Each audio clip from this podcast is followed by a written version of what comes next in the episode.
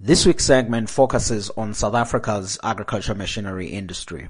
And this is a subject we keep revisiting monthly because of how surprised we are with the data that we receive from the association that represents all of the manufacturers and the sellers of tractors and combine harvester sales. In the first three months of this year, for example, we had expected that tractors and the combine harvester sales in South Africa would show a much softer pace compared to what we have seen in the past two years. And there's a couple of reasons for that. Uh, in the past two years, which is 2020 and 2021, the sales were robust, um, both on tractors and on a combine harvester sales. Let's take, for example, in 2020.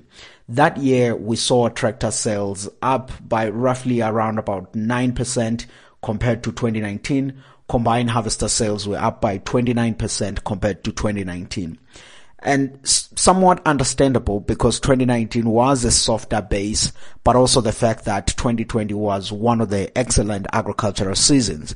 So farmers' incomes had improved and they were able to build up and replace some old machinery.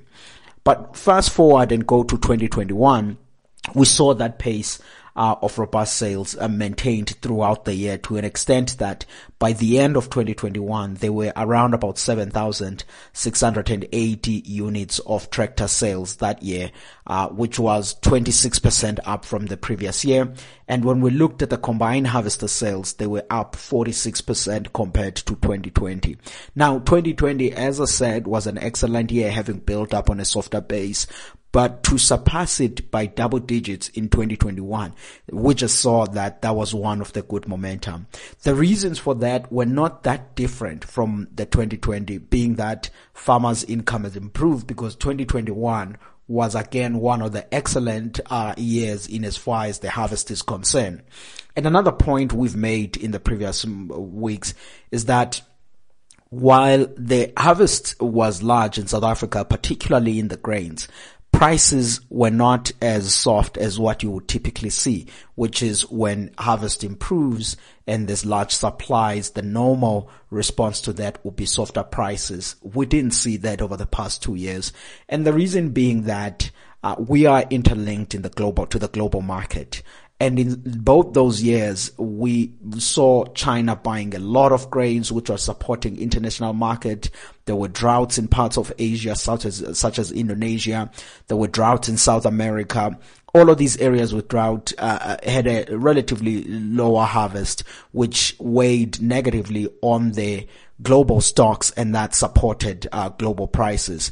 And by virtue of that, South African prices also benefited to an extent then that you had in South Africa, if you were a farmer, this unique season of a large harvest and elevated uh, prices. So you're able to really benefit if you manage to have um, a good harvest. So that was a story put very simplistically behind the improved uh, farmers' finances in 2020 and 2021.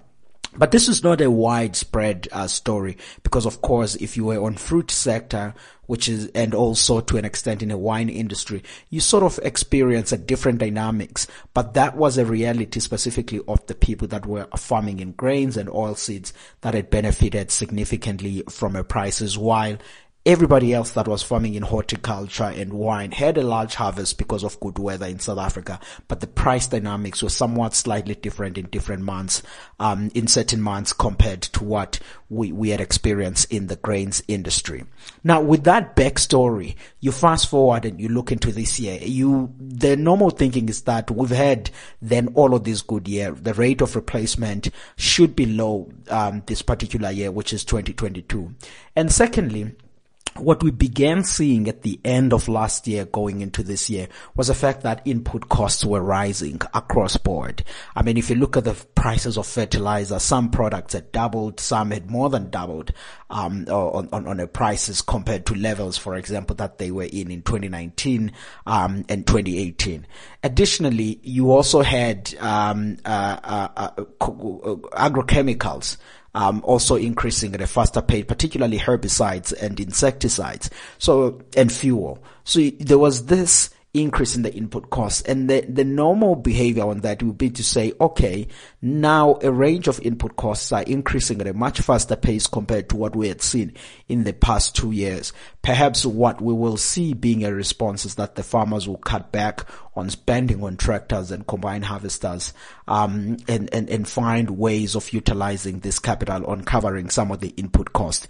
Um, and additionally to that was the normal rate of replacement, which I had mentioned that would be lower given that these were two years of good tractor sales.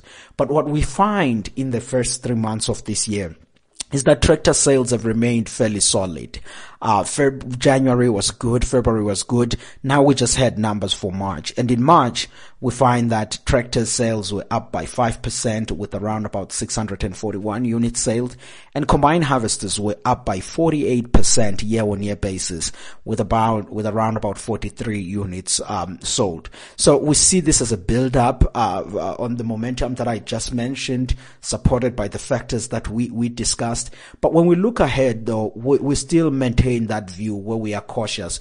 We think that 2022 overall will be um, a, a, break or a change from the trend that trend that we have seen over the past two years. We still maintain a view of uh, moderate agricultural machinery sales this year compared to the past few years. Perhaps as we pass May and we go towards the second half of the year, that's where we will see um, changes in the tractor sales. And aside from the input cost perspective that I was mentioning, um, there there is something to be said about the fact that the crop this year will also be much lower compared to last year, even though still at levels above long-term average. Let's take, for example, the summer grains and the oilseeds, which I had emphasized that they were a key driver of profitability agriculture. This year, we see overall harvest for the 2021-22 production season falling by 7% on a year-on-year basis um, to around about 17.8 million tons. This is still above long-term average, but nonetheless, it's a decline from where we were last year. So you have this situation as well as the input cost and the relatively uh, lower rate of replacement, and we think that combined um, they will make farmers spend less on tractors com- compared to the previous few years. So there will be all of these other months. Maybe the April sales could still be fairly good to May, but I think after that we might see some bit of a softer pace going um, uh, uh throughout the end of the year. But that is not going to be an indication that the agricultural sector is in crisis or anything. But it will really be the factors that I have explained and I think it's a it's a normal thing to to explain because to expect because tractor sales cannot continue uh, forever. There should be normal years where you do see some bit of moderation and years where you see a, a recovery. So that's that's what we wanted to discuss this week. But there's a lot um, that we've written about summarizing and looking at some topical issues in agriculture for this week. If, for example you go to our website, which is www.agbiz.co.za. You will find there's a market report. There's a note that we put out uh, this morning where we looked at the global grains dynamics about what's really happening there on the back of a recent report that has been released by the United States Department of Agriculture, giving us a sense of what they're expecting as far as production of major grains across the world. So we look into that and we try to draw implications for South African market and South African consumer. But we also reflect on some of the key challenges on the domestic market, such as the poor road maintenance across South Africa, um, and we discuss also the issues around the ports infrastructure as we head towards the harvesting of the grains and also of um, uh, and, and and the harvesting of, uh, of of horticulture products, mainly citrus. So those are things that we discuss, and I think you could find value on if you go view that report.